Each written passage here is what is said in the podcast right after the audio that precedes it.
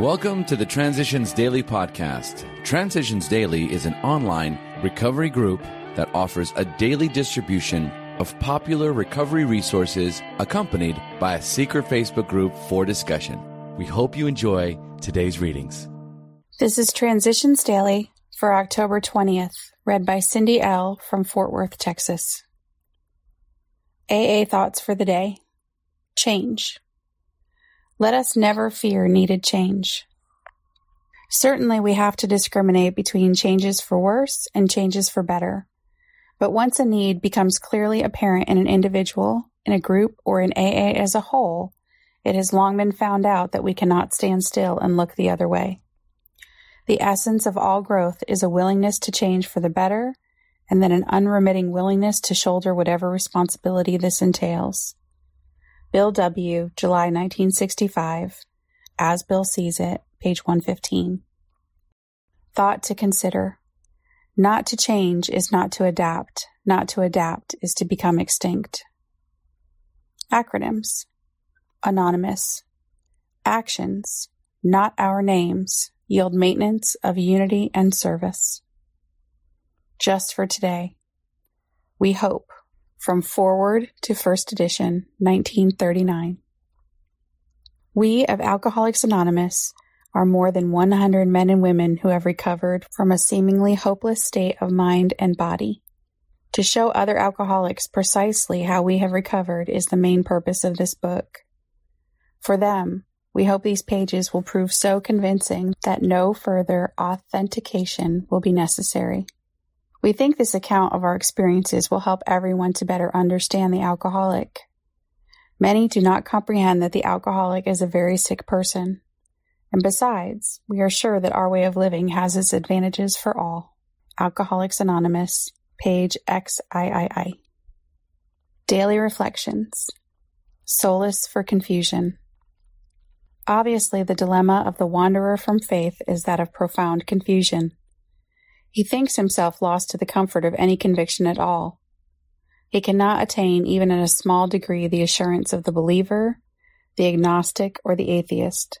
He is the bewildered one. Twelve Steps and Twelve Traditions, page 28. The concept of God was one that I struggled with during my early years of sobriety. The images that came to me conjured from my past were heavy with fear, rejection, and condemnation. Then I heard my friend Ed's image of a higher power. As a boy, he had been allowed a litter of puppies, provided that he assumed responsibility for their care. Each morning, he would find the unavoidable byproducts of the puppies on the kitchen floor. Despite frustration, Ed said he couldn't get angry because that's the nature of puppies. Ed felt that God viewed our defects and shortcomings with a similar understanding and warmth. I've often found solace from my personal confusion in Ed's common concept of God. As Bill sees it, rebellion or acceptance.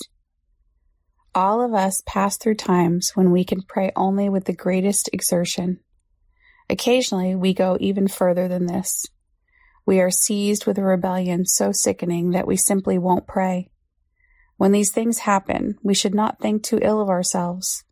We should simply resume prayer as soon as we can, doing what we know to be good for us. A man who persists in prayer finds himself in possession of great gifts.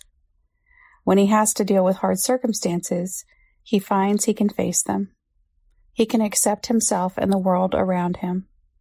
He can do this because he now accepts a God who is all and who loves all. When he says, Our Father who art in heaven, hallowed be thy name, he deeply and humbly means it.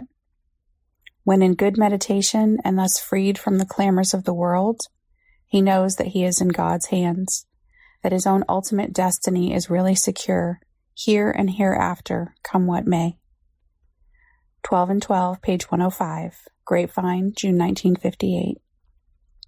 Big Book quote Our description of the alcoholic, the chapter to the agnostic, and our personal adventures before and after make clear three pertinent ideas. A, that we were alcoholic and could not manage our own lives. B, that probably no human power could have relieved our alcoholism. C, that God could and would if he were sought. Alcoholics Anonymous How It Works, page 60. 24 hours a day. AA thought for the day. For the past few weeks, we have been asking ourselves some searching questions. We have not been able to answer them all as we would like. But on the right answers to these questions will depend the usefulness and effectiveness of our lives, and to some extent, the usefulness and effectiveness of the whole AA movement. It all boils down to this I owe a deep debt to AA and to the grace of God. Am I going to do all I can to repay that debt? Let us search our souls, make our decisions, and act accordingly. Any real success we have in life will depend on that. Now is the time to put our conclusions into effect. What am I going to do about it? Meditation for the day. Our Lord and our God, be it done unto us according to thy will. Simple acceptance of God's will in whatever happens is the key to abundant living. We must continue to pray, not my will, but thy will be done.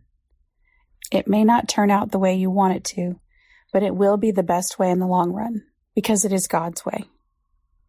If you decide to accept whatever happens as God's will for yourself, whatever it may be, your burdens will be lighter. Try to see in all things some fulfillment of the divine intent. Prayer for the day. I pray that I may see the working out of God's will in my life. I pray that I may be content with whatever He wills for me. Hazelden Foundation, P.O. Box 176, Center City, Minnesota 55012. I am Cindy, and I am an alcoholic. We hope you enjoyed today's readings. You can also receive Transitions Daily via email and discuss today's readings in our secret Facebook group. So for more information, go to dailyaaemails.com today.